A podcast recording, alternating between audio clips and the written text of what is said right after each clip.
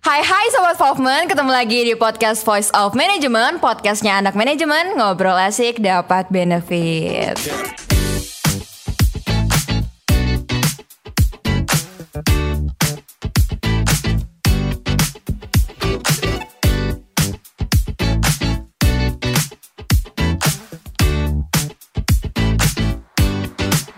Halo Sobat Fauvemen, bonjour. Piye kabare? Apa kabar? Jawab pakai bahasa Jawa. Api.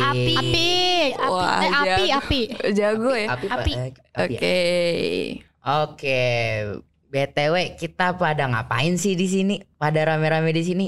Ini tunggu dulu Ji. Sebelum itu kita kenalan dulu nih, karena ada pepatah yang bilang tak kenal maka tak sayang. Jadi biar bisa sayang-sayangan nih. Waduh. Jadi kenalan dulu nggak sih? Betul banget nih Eve, apalagi ini kita perdana ya, muka-muka baru dan Sobat Fauvemen pasti masih asing dengan kita. Oke, kalau gitu mulai dari aku, nama aku Hasyarura Cinta Puteri, bisa panggil Hasya, aku dari manajemen 22. Halo, nama aku Muhammad Fauzi, aku biasa dipanggil Oji, aku juga dari manajemen 22. Nama aku Evelyn Chen, bisa dipanggil sayang Waduh enggak. Bisa dipanggil Evelyn. Aku juga dari angkatan 2022. Hai semua, nama aku Sefira Malia, aku dari angkatan 2022. Dan Sobat Fauvemen kali ini bakal ditemenin kita-kita dari staf magang Public Relation HMDM FEB UB. Yeay. Oke, jadi kita mau bahas apa nih guys sekarang? Kalau dilihat Oji tuh kayaknya bahas cewek. Aduh. Outside nih Hasya. Ngobrol-ngobrol santai dong. Masih maba juga. Ngapain sih buru-buru cari cewek? Apa iya Ji? Iya dong. Yang bener Ji. Bener. BTW mau nanya dong, kalian asal dari mana aja sih? Aku dulu ya. Aku dari planet terpanas di Indonesia, planet Bekasi. Oh gitu, oke. Kalau aku dari di bawah hutan rimba. Apa namanya? Balikpapan. Itu oh, gitu. Papan tulis di baliknya gitu kali ya. Bener banget ya. Kalau aku dari rumah. Salah. Nah, kalau aku dari Surabaya, tapi asliku dari tetangganya Oji, dari Samarinda. Weh, Kaltim Pride nih. Yoi, Kaltim Pride. Yang nanya gimana nih? Kalau yang nanya asalnya dari mana? Kalau aku dari tebak coba. Oh, oke, tahu. Oh iya. Nah, aku dari Tangerang Selatan. Mantap. Oke nih, karena kita semua maba nih. Juga tadi kan kayaknya pada dari luar Malang ya, jadi pada perantau dong di sini. Mau nanya dong, first impression kalian di Malang gimana sih? Ada culture shock nggak pas nyampe di sini? FM mau jawab. Kalau untuk first impressionnya, karena pertama kalinya juga gue ke Malang ini, itu gue bingung karena jalanan di sini tuh tembus sana tembus sini, jadi muter-muter dan pusing. Kalau culture shocknya, mungkin karena anaknya Jabodetabek banget nih ya. Pakainya gue elo, pas kesini tuh dominannya tuh masyarakatnya pakai aku kamu, jadi agak kaget sih karena kalau aku kamu tuh kayak takut baper gitu. Waduh. Nah kalau aku tuh kebetulan tuh sama nih kayak Evelyn, karena aku dari Surabaya yang gak jauh-jauh dari Malang ya, cuma 1,5 jam perjalanan. Aku mikirnya karena dulu aku di Surabaya itu aku jadi keikut teman-teman aku medok gitu, dan pas aku ke Malang aku mikirnya aku bakal ikut-ikutan medok gitu kan. Tapi ternyata di Malang itu, di UB lebih tepatnya tuh isinya bener-bener Jabodetabek semua, kayak satu Jabodetabek pindah ke Malang gitu. Dan untuk first impressionnya sebenarnya nggak ada first impression yang berkesan banget, karena sebelum aku kuliah di Malang, aku udah berkali-kali ke Malang gitu. Jadi kamu nggak kaget-kaget banget nih Asya? Nggak, flat. Kalau aku nih bener-bener kaget pas ke Malang. Apa tuh? Karena kayak Malang ini dingin banget ya, dan pas seminggu pertama aku ke Malang itu aku bener-bener nggak berani nyalain AC sama sekali, dan aku juga diare. Aduh. Karena kedinginan. Jelek ya penyakitnya diare ya. ini real gak bohong. Terus kalau misalkan culture shock aku itu kalau di sini tuh Pecelnya, pecelnya itu nggak kayak di Jakarta gitu, nggak kayak nasi ayam sambal. Oh, setuju. Tapi, sama ini juga nggak sih soto? Iya bener. Soto di sini tuh dicampur langsung sama nasinya, kuahnya. Menurut jadi aku itu aneh banget sih. Iya, setuju. Tapi aku mau nanya nih. Mau nanya gimana nih? Tapi kalian gimana sih so far kuliah di Malang? Sebelum kalian kesini ekspektasinya tuh apa? Terus kayak lingkungan sosial di sini sesuai nggak sama ekspektasi kalian? Oke, sebelumnya aku pengen ini deh nanggepin Sefira tadi. Sefira bilang dia kedinginan sampai dia diare. Tapi pernah gak sih guys kalian tuh denger musim maba? Katanya tuh emang di Malang tuh ada yang namanya musim maba dan itu emang dingin gitu. Kayak masa-masa pencitraannya Malang gitu ya. Oh gitu. Oke, back to question. Oke, kalau aku ekspektasinya tuh gak ada yang ekspektasi gimana gitu. Kayak aku ikutin aja lah karena buat apa aku berekspektasi juga, karena aku yakin pasti bakal ada keindahan yang aku alami. Gak usah berekspektasi lah, jalanin aja gitu. Jadi kamu go with the flow aja ya Sya? Bener, makanya berhubungan juga aku gak ada ekspektasi. Jadi aku juga gak ada ekspektasi tuh aku bakal temenan sama orang yang gimana gitu. Dan aku bakal kayak gak nyangka karena aku teman-teman aku tuh bener-bener baik-baik semua. Apalagi aku juga bagian dari public relation HMDM gitu. Oke, kalau dari aku jujur melebihi ekspektasi aku sendiri. Wow. Oh, kenapa tuh Ji? Ceritain dong. Kayak jujur yang aku kira juga pas pindah ke Malang tuh dikira bakal medok banget gitu kan. Wong Jawa. Iya, wong Jawa banget gitu. Tapi ternyata ya nggak seperti yang aku kira, dan juga aku kira bakalan kayak anak-anak di sini tuh pada ngambis gitu loh. Ternyata pada seru-seru banget, dan pas join himpunan tuh anak-anaknya kayak anak-anak paling asik banget dah pokoknya. Setuju. Mantap. Agree. Nah, kalau aku sendiri itu so far kuliah di Malang ya so far so good lah, not bad not good. Tapi kalau sebelum kesini tuh ekspektasinya tuh Malang tuh kayak kota yang dingin, sejuk. Ya realitanya cukup dingin, tapi tetap masih kadang panas ya kalau siang. Kalau soal lingkungan sosialnya itu aku gak berekspektasi banyak, tapi justru malah memberikan kesan yang lebih bagus lagi. Karena aku gak nyangka ternyata aku di sini tuh bisa nyaman sama teman-temannya, sama lingkungannya, terutama semenjak masuk himpunan organisasi terkeren nih di FEB UB, HMDM. Nah, aku jadi ngerasa kalau hari-hari aku tuh di Malang semakin berwarna. Kalau menurut kalian ada gak sih nih kecewa atau gak kecewanya kuliah di Malang? Karena tadi kan udah bahas nih ekspektasi, terus first impression. Kalau soal kecewa gak kecewanya nih gimana setelah tahu realita di Malang gak sesuai sama ekspektasi kalian? Oke, kalau dari aku sih, aku tuh jujur awal mau ke Malang aku tuh sedih banget. Karena aku awalnya bener-bener gak mau di UB. Dan yang kayak aku tuh FOMO sama teman-teman aku yang lain, karena teman-teman aku yang lain tuh nggak ada yang di UB kan, kayak jarang banget yang di UB. Tapi setelah pas sampai Malang ini dan udah ngejalanin, aku bener-bener nggak kecewa sih. Aku milih di sini dan aku keterima di sini tuh bener-bener salah satu hadiah terbaik lah. Wih, keren. Karena teman-teman di sini, semua orang di sini dari orang Malangnya atau orang luar Malangnya tuh bener-bener bikin nyaman banget. Kayak aku jadi kayak nggak pengen pulang ke Jakarta tuh gara-gara orang-orangnya sih jujur. Banyak temen ya Sya di sini. SF. Oh gitu. Salah. Kamu mikirin aku. Kalau gitu aku nih yang jawab nih sekarang. Kalau dibilang kecewa atau enggaknya tuh, aku sih lebih ke gak kecewa, lagian apa yang harus aku kecewain gitu. Tapi aku tuh ada struggle nih kuliah di Malang. Aku itu nggak punya kendaraan di sini dan aku selalu kemana-mana naik Gojek. Siapa yang selalu kemana-mana naik Gojek? Saya.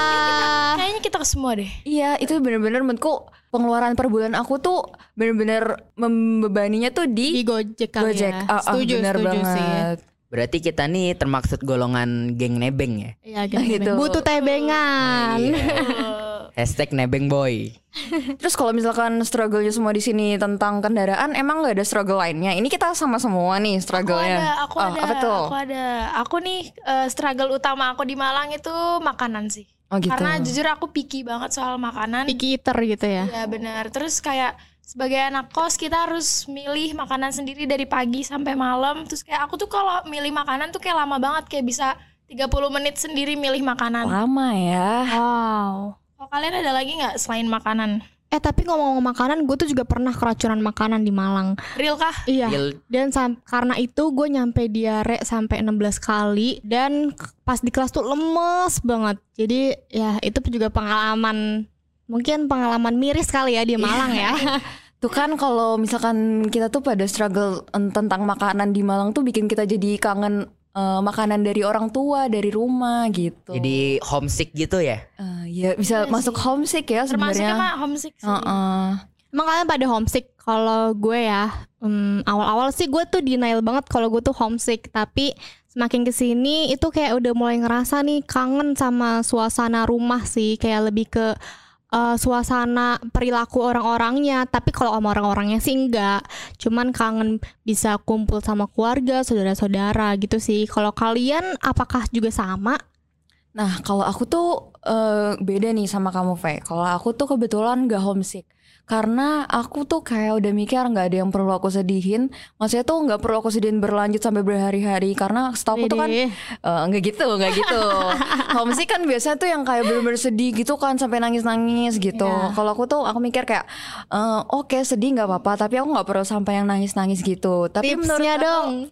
Bentar dulu, tapi menurut aku wajar banget kalau kita homesick. Karena dulu kalau buat Kantu banyak yang belum tahu, kalau dulu aku udah ngerantau dari aku kelas 10. Nah iya, jadi pas aku kelas 10 itu aku bener-bener homesick banget. Yang kayak buka pintu kamar tuh yang kayak aduh hampa banget rasanya, gak ada makanan, kayak harus mikir makanan gitu. Kayak Sefira tadi yang sampai bener-bener 30 menit tuh bener, itu kayaknya orang-orang tuh pada ngalamin kayak gitu juga.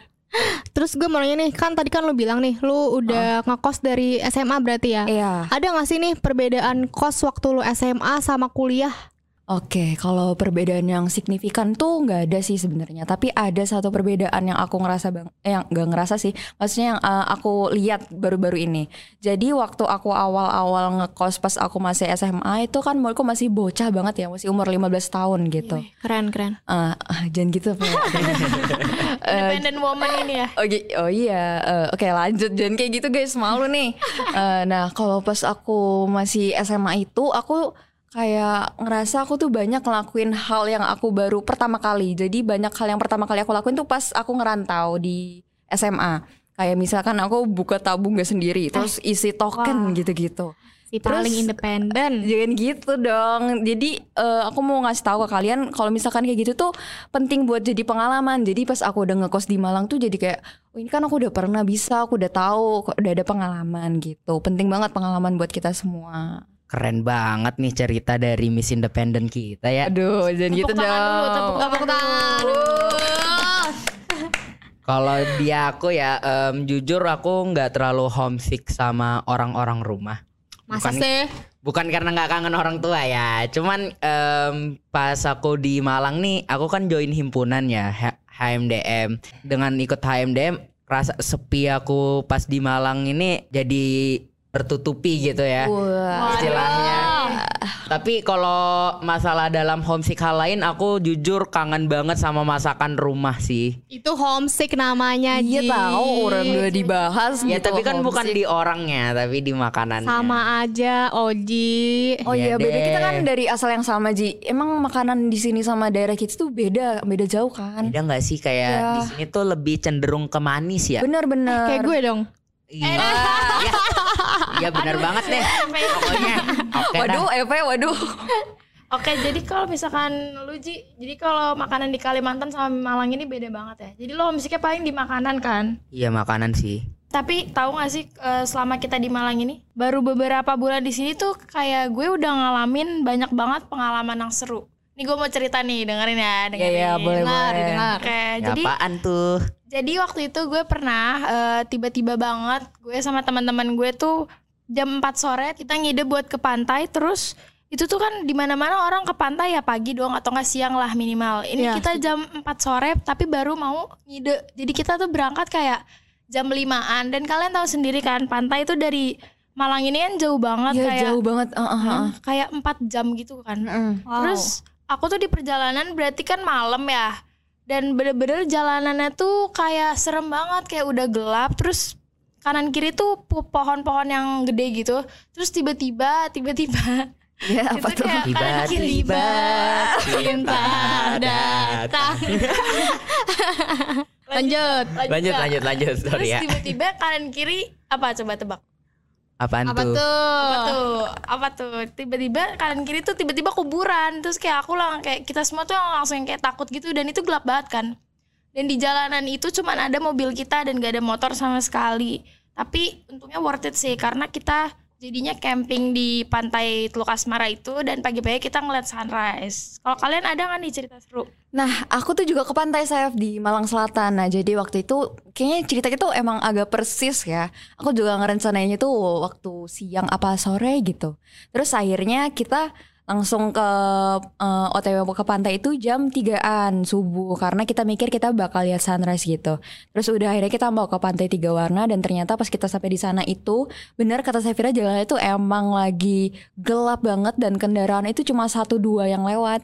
Dan untuk teman-teman yang mau ke Malang mau ke pantai sekarang tuh kayaknya jangan dulu deh, karena kan ini juga lagi bahaya ya. Iya, bumi ya di mana-mana ya. Iya, kebetulan juga di Malang tuh hampir tiap hari hujan ya. Ya, betul. Jadi kemarin pas aku kesana itu Pantai Tiga Warna itu ternyata tutup jam 5-an aku kesana. Dan akhirnya aku cari pantai terdekat di wilayah itu tuh emang banyak pantai ternyata. Jadi aku mutusin ke pantai Teluk Asmara. Oh. Dan udah sampai di Gapura Teluk Asmara itu jalanannya benar-benar jelek banget, yang kayak hampir 1-2 kilometer gitu. Terus akhirnya udah kita ngelewatin gapura lagi yang di dalam, dan ternyata di dalamnya itu apa, nggak ada bapak-bapaknya, karena emang itu menurut aku kepagian sih. Jadi kita masuk ke pantai itu nggak bayar. Parah banget.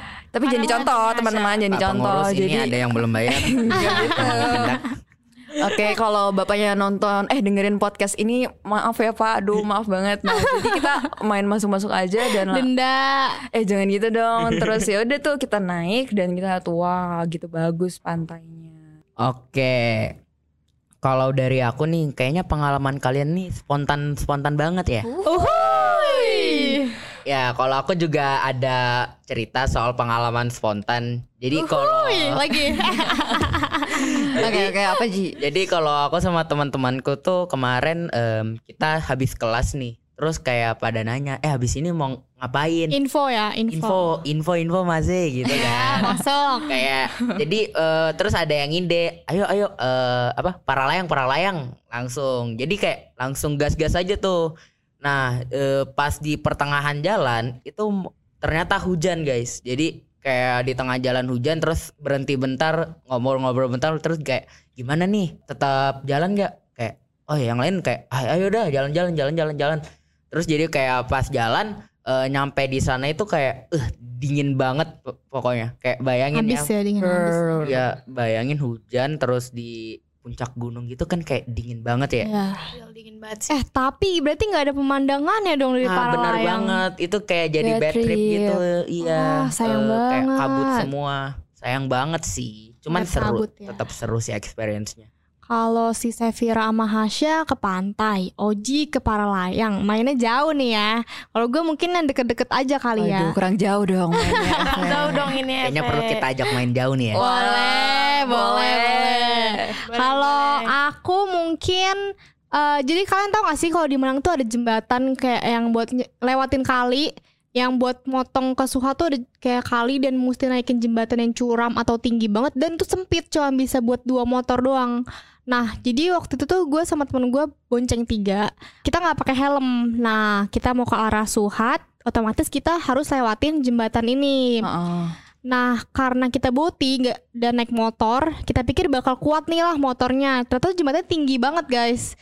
Pas mau naik itu ngeden bener-bener ngeden. Akhirnya kita takut, kita kayak pegangan. Jadi alhasil kita turun jalan kaki dan ya nggak bisa naik motor. Serius? Turun dari motor? Iya, turun dari motor. Aku tahu deh namanya. Teman-temanku tuh nyebutnya Jembatan Sirotul Mustakim. Waduh, keren banget tuh ya namanya buat jembatan doang. Iya, ada nama khusus buat jembatan. Tapi emang aku tahu jembatan itu yang benar-benar curam banget gitu. Iya, serem, berbahaya. Sejujurnya aku nggak tahu jembatannya itu di mana. Kurang jauh. Bukan kurang jauh, kurang apa Ji? Kurang deket.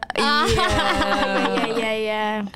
Oke, kita tuh bahkan kita kayaknya tuh belum 1 semester ya, tapi tuh udah banyak banget pergi kemana-mana gitu.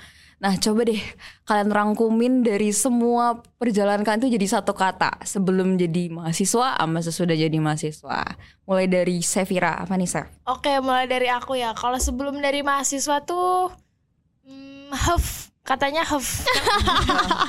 Huff apa tuh? Kenapa alasannya? Iya. Yeah. Karena kayak aku tuh tadi nggak mau di UB kan, terus kayak jadi kayak sedih aja gitu kuliah di UB, tapi setelah jadi mahasiswa bahagia. Wah, bahagia. Karena UB ini full senyum ya, karena bener-bener tiap hari tuh seru lah intinya. Kalau aku HMDM. Oh gitu. Masuk bisa boleh. Ya tapi pas masuk seru sih. Seru abis pokoknya. Wah. Coba 1 sampai 100 seberapa seru, Ji? 1000/100. Waduh. Gak main-main ini. Ini gak main-main. Oke. Kalau Oji tadi HMDM, Sefira Kalau gue mungkin kalau sebelum masuk kuliah tuh wow kali ya, karena ngelihat dulu tuh kalau ngelihat kakak-kakak tingkat atau kayak mahasiswa tuh keren lah. Tapi setelah masuk tuh gitu sih. Kenapa tuh, Fe? Kenapa Ya, tau lah kenapa. Oke, aku kalau aku sebelumnya kalau sudahnya wow lah, gitu. Kebalikan nih. Nyontek. Ini gak bisa dibiarin ini. Oke, seru banget nih pembahasan kita. Udah kita bahas dari culture shock, terus ekspektasi dan realita. Waduh. Homesick. Wah. Pengalaman seru. Ih, kayaknya seru banget nih sharing-sharing kali ini bareng staf magang PR yang kece abis pokoknya.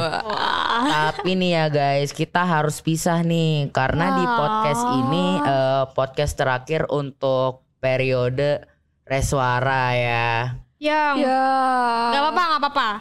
Ntar kita ketemu lagi di periode selanjutnya. Ketemu gak sih? Lah, emang harus ketemu? Harus dong. Teman-teman yang lagi dengerin juga boleh nih ikut oprek staff tetap di periode selanjutnya biar bisa bareng-bareng sama kita. Yeay. Harus ketemu gak sih? Harus banget. Oke, last but not least, Sobat Fofman, jangan lupa buat cek podcast kita yang lain di Voice of Management di Spotify. Dan jangan lupa follow kita di Instagram @HMDM FEB UB. Dan ajak teman-teman kalian untuk dengerin podcast kita kali ini dan episode-episode yang akan datang hanya di Voice of Management. Kami pamit undur diri ya Fofman. Mohon maaf jika ada salah kata. Sampai jumpa di periode selanjutnya. Bye.